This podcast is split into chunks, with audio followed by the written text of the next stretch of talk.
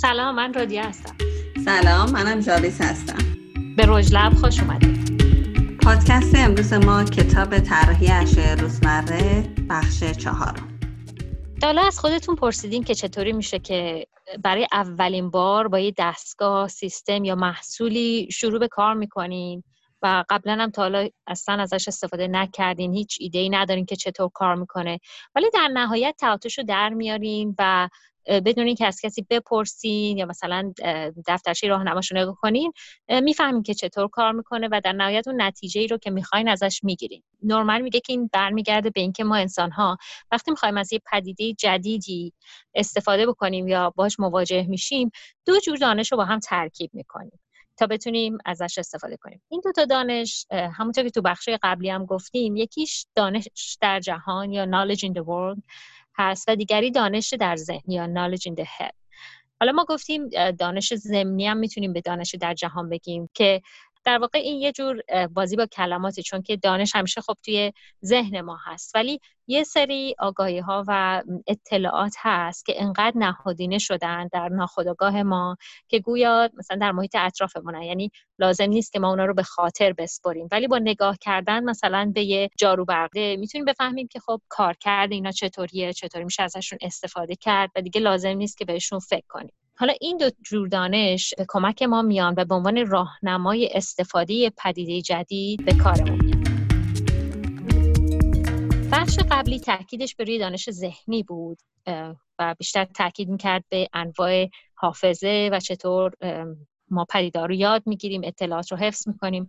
اما این بخش به این می‌پردازه که طراحها چطور می‌تونن دانش استفاده از یک محصول رو درون خود محصول بگنجونن.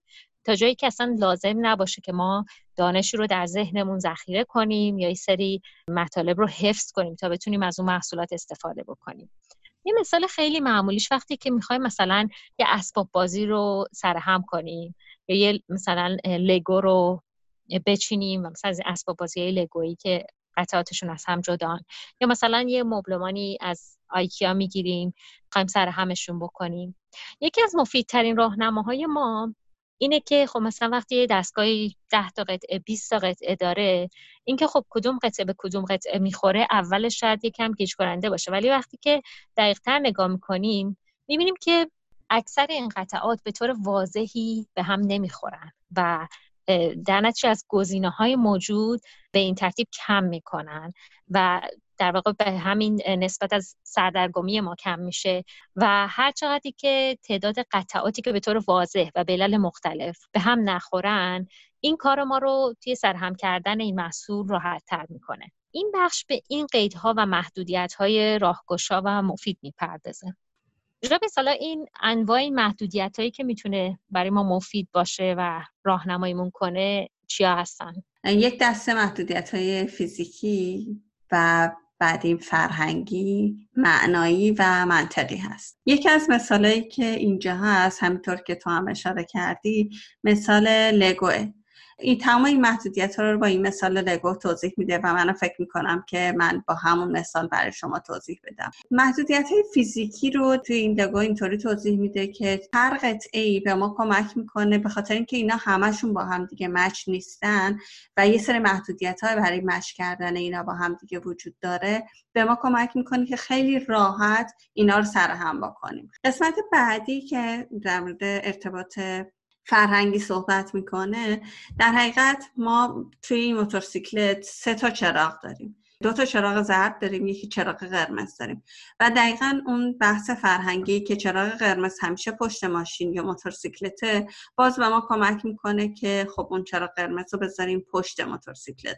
و عملا باز توضیح میده که توی این موتورسیکلت ما هیچ وقت نمیایم فردی رو که روی موتورسیکلت میشینه یا راننده موتورسیکلت رو سر و ته بذاریم. یا مثلا بیایم اون قسمتی که جلوی موتورسیکلت قرار می‌گیره و شیشه جلو برای اینکه محافظت کنه از سر و صورت پلیس نمیایم بذاریم پشت سر پلیس. اینا قیدهای معنایی یا سمنتیک هستن که به ما اینو میگن که خب پلیس باید رو به جلو بره باید رانندگی کنه به سمت جلو. نمی‌تونی صورتش رو به سمت عقب بذاری. و یا اینکه هیچ موقع کلمه ای که مثلا پلیس نوشته شده روی موتورسیکلت و ما باز اینو سر و ته نمی‌ذاری. توی ذهن ما جا افتاده از نظر معنایی که پلیس باید درست نوشته بشه. آخرین صحبتی که می‌کنه بحث چارچوبای منطقیه. همیشه اتفاق میفته شکل می‌گیره موتورسیکلت. بعد یه دونه چراغ آبی مونده. که اگه ما اون اول کار این چراغ آبی رو برمی داشتیم می‌گفتیم خب این چراغ آبی مال کجاست؟ ممکن بود نفهمیم که این قرار کجا بشینه. ولی بعدا که می‌بینیم پلیسه می‌فهمیم که خب چراغ آبی هم باید روی موتورسیکلت قسمت عقب قرار بگیره. یه مفهومی هست که باز مربوط به همین چارچوبا و قیدها میشه و forcing function ه میشه گفت عملکردهای پیش نیازی یا عملکردهای اجباری. و خیلی با مثالهایی که می‌زنن متوجه میشه که بیشتر کاربرد ایمنی داره حفاظتی داره. مثلا اینکه خب ماشین قدیمی تر همیشه سویچی احتیاجه تا ماشین استارت زده بشه. اگه اون سویچ نباشه امکان نداره که خب ماشین بتونه به حالت عادی استارت بزنه. یا حالا ماشین های جدیدتر به هر حال یک identification فیزیکی لازمه برای رفتن به مرحله بعدی و کار انداختن سیستم یک دستگاه. forcing function دیگه ترتیب اجباری یا کاربری ترتیبی میشه بهش گفت مثلا interlocks یا interlocking function هستش. مثل اینکه خب مثلا شما تا دنده رو روی پارک نزنین خیلی ماشینا سویچ از توی استارت در نمیان. یا مثلا تا برق دستگاه قطع نشه نمی‌تونین اجزای دستگاه رو از هم جدا کنین که خب برای جلوگیری از برق گرفتگی این خب یه جور ترتیب اجباریه که برای رسیدن به مرحله بعد نیاز داریم که یه کار قبلی رو انجام بدیم. مثلا همین ماشین های چمنزنی دستگیره هست. بعد اون دستگیره فشار داده بشه و همزمان دسته ای که باش چمنزنی میشه اونم گرفته بشه. یعنی همیشه یه دونه دست مشغوله و برای روشن کردن خب یه دست دیگر آدم استفاده میکن ولی به محض اینکه دو تا دست برداشته بشه ماشین شمنزنی خاموش میشه. همینطور یه سری من یادم افتاد که مثلا این شاپینگ کارت ها یا سبدهای خرید خیلیشون هستن که باید اون دستگیره رو فشار بدی تا قفل مثلا چرخ باز بشه. اینم خب برای وقتی که مثلا توی پارکینگ شیبدار یه دفعه چرخ برای خودش نره. حالا چند جور هم قفل معرفی می‌کنه بهمون. حالا نه قفل لزوما فیزیکی ولی خب حالا با مثال متوجه میشیم که مثلا لاک این و لاک اوت این دو جور قفل هستن. لاک این برای من جالب بود مثالش. مثل وقتی که مثلا داریم با یه فایلی حالا تو فتوشاپ یا هر نرم افزاری کار می‌کنیم و می‌خوایم که اون فایل رو ببندیم. و از ما می‌پرسه که می‌خوایم مطمئنی؟ می‌خوایم مثلا سیوش کنی یا نه؟ خب این یه جور حالت اینترلاک هست که ما تا اون سوال رو جواب ندیم نمی‌تونیم از اون وضعیت خارج بشیم. یک حالت قفل دیگه هم وجود داره که اون لاک اوت در واقع برون قفلیه. مثالش هم باز اینجا مثال ایمنیه. اینکه خب وقتی در حالت وضعیت اضطراری مردم خب باید از پله ها استفاده بکنن و وقتی تو ساختمون های بلند مردم از پله ها همجور از طبقه به طبقه میان پایین و در حالت وحشت خب نمی‌تونن خوب فکر کنن تمام پله ها رو میرن پایین تا به زیر زمین برسن. و اینجا خب وضعیت خطرناکی ممکنه پیش بیاد. برای همین یک در خیلی کوتاهی رو می‌ذارن سر پله هایی که میره به سمت زیر زمین. یعنی طبقه اول که به بیرون ساختمون در به بیرون ساختمون وجود داره سر پله‌های زیر زمین یک در کوتاهی می‌ذارن که دیگه مردم متوجه بشن که این پله‌ها میره زیر زمین و نرن پایین تر از اون طبقه. از اون forcing function وقتی حرف زد صحبت این بود که یه چیزایی برای ما زنگ خطره یه چیزایی برای ما هشدار دهنده است. و یه جایی از صدا صحبت می‌کنه به عنوان نشانگر. و جالبه که از صدا وقتی حرف می‌زنه در مورد صدای ماشین حرف می‌زنه و میگه که ما خیلی عادت کردیم به اینکه صدای ماشین رو بشنویم. وقتی داریم مثلا راه میریم اگه ماشین از پشت سرمون میاد این به ما هشدار داده میشه که خب بریم یکم عقبتر یا بریم تو پیاده رو. و آدما کاملا به این موضوع عادت کردن و خب حتی مثلا کسایی که مشکلاتی مثل نابینایی دارن عملا خیلی این صداها بهشون کمک می‌کنه که یه موقع با ماشین تصادف نکنه. توی ماشین های الکتریکی صدای ماشین واقعا کمه. نمی‌دونم اگه سوار اون ماشینا شده باشین تنها صدای تماس چرخ ماشین با جاده هست که میشه. صدا ممکنه هنوز به عنوان صدایی ماشینی که داره از پشت میاد جا نیفتاده باشه. و این عملا خب ما رو با مشکل مواجه می‌کنه که خب حالا این ماشین الکتریکی های واقعا باید انقدر بی صدا باشن. و خب باز این بحث رو می‌بره به سمت جایی که خودروهای خودران دارن طراحی میشن. و این بحثیه که خب حالا این خودروها باید صدا داشته باشن یا نباید صدا داشته باشن. آیا مثل خودروهای فعلی باید هر برندی صدای خاص خودش رو داشته باشه یا اینکه صدا به صورت همگانی برای همشون یکی باشه؟ بحث این خودروها شد و الان فکر کنم بهترین جاییه که در مورد انتقال از یک تکنولوژی به یک تکنولوژی دیگه صحبت کنیم. ما عادت داریم که همیشه توی ماشین راننده ببینیم. الان مثلا خودروهایی طراحی میشه که با اینکه راننده توی ماشین هست آبرا نتونن ببینن راننده رو. و بررسی میشه که چه رفتار آبرای پیاده با ماشینایی که راننده ندارن به چه شکله. برای اینکه خب اون رابطه احساسی بین آبر پیاده و راننده اتفاق نمیافته. و خب جالبه این داستان توی دیزاین به خصوص چیزی که من حالا توی کشورهای اروپایی یا توی آمریکا می‌بینم اینه که مردم آروم آروم برای پذیرش محصول جدید آماده میشن. توی جامعه ما توی ایران تکنولوژی دفعه از آسمون به زمین میفته و اون مرحله انتقالی که حالا تو کشورهای صنعتی اتفاق میفته و می‌دونن که چه چیزی قراره به مردم بدن و مردم رو برای اومدنش آماده میکن تو کشور ما اتفاق نمیفته یعنی مثلا زمانی خیلی وارداتیه دیگه در خب اون پرسه طبیعی انجام نمیشه. همیشه برای پذیرفتن تکنولوژی خب یه مقاومتی وجود داشته هم از نظر فرهنگی هم از خود از نظر آموزشی که حالا تکنولوژی جدید رو باید یاد بگیرن. مقاومت هست ولی خب بالاخره نیاز اینجا پیروز میشه و کم کم همه وارد این محدوده تکنولوژی جدید میشن. حالا اینجا بحث اسکیومورفیک هم مطرح میشه که حالا اینکه چطوری میشه تکنولوژی رو یه کمی دوستانه تر معرفی کرد به مردم که بتونن از اون مثال های آشناشون وقتی خب مثال آشنا می‌بینن و یه سری الگوهای آشنا تو تکنولوژی جدید می‌بینن این پذیرش هم راحت تر میشه. مثلا شما تصور کنید مثلا recycle bin کامپیوتر. این یه مثال skeuomorphic ه که حالا تو فارسی هم من دیدم ابزار نمودگری که خب خیلی ارتباط برقرار نمی‌کنه. ولی خب concept دور ریختن چیزی رو با از بین بردن دیجیتالی پرونده یا یه فایل ارتباط داده.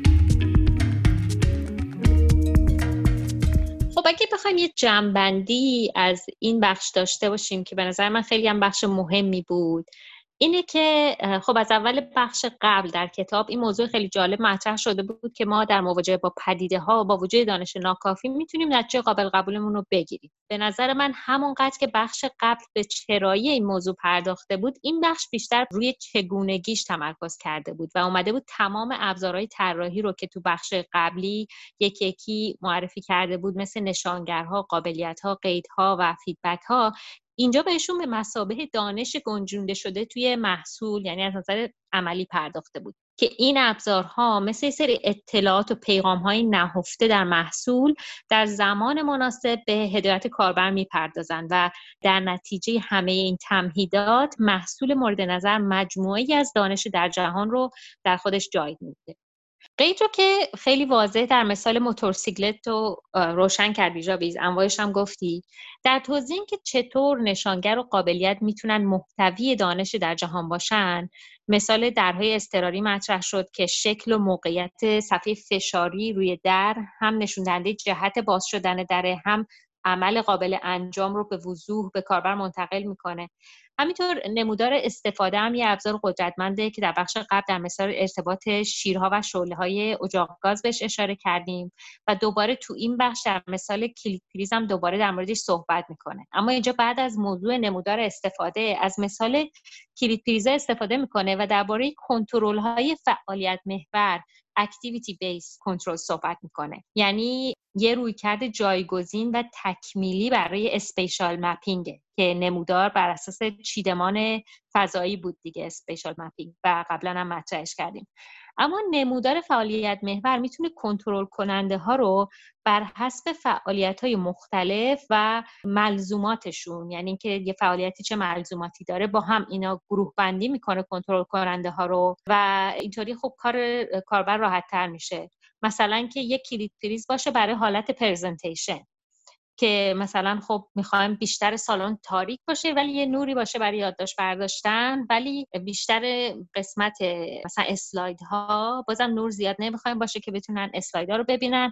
خلاصه خیلی خاصتر از حالت سخنرانیه مثلا که باز مثلا یک کلید پریز داشته باشیم برای حالت سخنرانی. کلا بحثش اینه که کنترل کننده در این مثال کلید پریز اینا می‌تونن به جای فضا محور فعالیت محور باشن. خب بعد از اونم به موضوع قیدهایی کتاب می‌پردازه که رفتار درست رو به کاربر تحمیل می‌کنن که می‌تونیم حدس بزنیم که بیشتر کاربرد ایمنی امنیت یا جلوگیری از از دست رفتن اطلاعات دارن. یعنی یه جورایی اینا خیر و صلاح ما رو می‌خوان. که شامل یه سری قیدهای تحمیلی که به صورت پیش نیاز یک سری عملکردهای بعدی رو به ما دیکته می‌کنن. قیدهای بیناقفلی هستن یا اینترلاک که همراه با قیدهای پیش نیازی توضیحشون دادیم. مثل ماشین چمنزن و سویچ ماشین و قیدهای درون قفلی مثل ذخیره کردن تغییرات در نرم افزار. در بحث قراردادها و ارتباطشون با قیدها و قابلیت ها نورمن میگه که در واقع قرارداد اینجا ترجمه کانونشنه. نورمن میگه که قابلیت ها مربوط میشن به کنش های بالقوه که روی محصول میشه انجام داد. همون افوردنس در واقع. اما فقط زمانی به راحتی کشف میشن توسط کاربر که بتونه شناساییشون کنه که براش اصطلاح پرسیود افوردنس رو در نظر می‌گیره. یعنی خب قابلیت رو تا کاربر کشفش نکنه نمی‌تونه ازش استفاده کنه یا شاید کمتر بتونه ازش استفاده کنه. بعد یه نکته خیلی مهمی میگه که برای فهمیدن فرق بین نشانگر و قابلیت می‌تونه کمک کننده باشه. اول بیایم پله پله موضوع رو باز کنیم. یه affordance بالقوه وجود داره که می‌تونه بازه بزرگتری رو در بر بگیره. حالا از بین این affordance های بالقوه که توی محصول جا داده شدن و محصول اینا رو در واقع حمل می‌کنه نه تنها همش برای همه کاربرا موضوعیت نداره بلکه همشون هم توسط کاربر شناسایی نمیشن. ولی اینجا حرف ما اونایی هستن که شناسایی میشن یعنی perceived affordance هستن. و مولفه دارن به نام نشانگر همون signifier و اون نشانگر هست که به کاربر میگه چه کنش هایی بر روی این دستگاه ممکن و قابل اجرا هستن. در واقع میگه it is the signifier component of the perceived affordance that allows people to determine the possible actions. مثلا یه توی صندلی این صندلی های اداری این اهرمی که ارتفاعش رو تغییر میده این خودش هم سیگنیفایره و هم روی افوردنسه. یعنی ما دنبال اهرم میگردیم. بعدش هم با شکلشون هم این اهرم ما نشون میدن که مثلا کنش چرخوندن می‌تونه استفاده بشه یا کنش کشیدن و غیره. تو مثالی داری جا از این چیزی به ذهنت من الان دسته لیوان اومد تو ذهنم و داشتم فکر می‌کنم ما همیشه می‌دونیم این دسته برای اینه که لیوان رو بتونیم باش بلند کنیم. در حقیقت این دسته یه جوره خودش یه signifier شده برامون. که هر جا یه دسته می‌بینیم می‌دونیم که این برای گرفتنه ولی می‌دونی چه چیز جالبیه. الان حالا این بحث و آخرش رو میبنده چون اگه یادت باشه اولش گفتم ارتباط بین قراردادها با affordance قراردادهای اجتماعی و فرهنگی ارتباطشون با قید و قابلیت چیه؟ حالا اینجا میگه که این که ما انسان ها چطور از شناسایی یه قابلیت مثلا اینکه خب این افوردنس وجود داره من می‌تونم بلند کنم. میگه چطور از این می‌رسیم به اینکه چه کنشی رو حالا انجام بدیم؟ خب؟ این یه بحث فرهنگی و یاد گرفتنیه که مثال دستگیری در توپی رو می‌زنه. میگه خب این افوردنسش گرفتنه. خب ما اینو می‌گیریم. ولی اینکه بچرخونیمش و در رو بکشیم باز کنیم یه چیز یاد گرفتنیه. مثلا اینکه ما می‌دونیم که این وسیله برای باز و بسته کردن دره یه مسئله آموخته شده است و در نهایت میگه که قراردادهای فرهنگی تفسیرهایی هستند که ما از قابلیت های شناسایی شده داریم.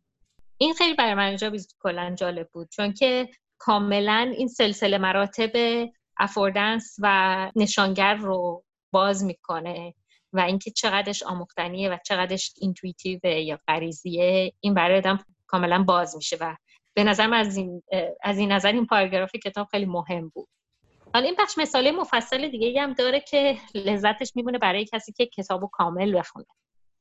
فصل ختام این بخش هم موضوع صدا هست که می‌تونه در محصولات و های مختلف منتقل کننده اطلاعات خیلی مفیدی باشه. چه وقتی صدای مورد نظر رو میشنویم و حتی وقتی که نمیشنویمش. وقتی انتظار داریم مثلی رو بشنویم و نمیشنویم این خودش هم یه signifier هست و اطلاعات به ما منتقل می‌کنه.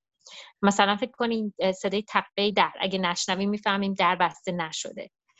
یا صدای بیپ ماشین های ظرفشویی لباسشویی و غیره. اصولی رو باید طراحا رعایت کنن موقع استفاده در محصولشون که خب یه سری در واقع توصیه داره. یکی اینکه این صداها مثل اعصاب خردکن نباشه و وقتی حواسمون نیست توجهمون رو جلب بکنه. یا در بخش قبلتر صدای تلفن رو ما مثال زدیم که چطور این تلفن با اینکه خیلی برمون عادی شده ولی واقعا یه دیزاین خیلی خوبه که کلی اطلاعات رو با انواع بوقای تلفن می‌تونیم بگیریم. و در نهایت هم رسیدیم به موردی که نورمن عنوان خیلی جالبی براش گذاشته When Silent Kill یا سکوت مرگبار. که جابیز خیلی واضح توضیح داد. امیدوارم که از شنیدن این بخش اطلاعات مفیدی کسب کرده باشید و مثل همیشه ما رو از نظرات خودتون نصیب نذارید. ممنون از اینکه با ما بودید. با تشکر از جان بارتمن سازنده موزیک پادکست. و جر درکسن برای پشتیبانی فنی thank you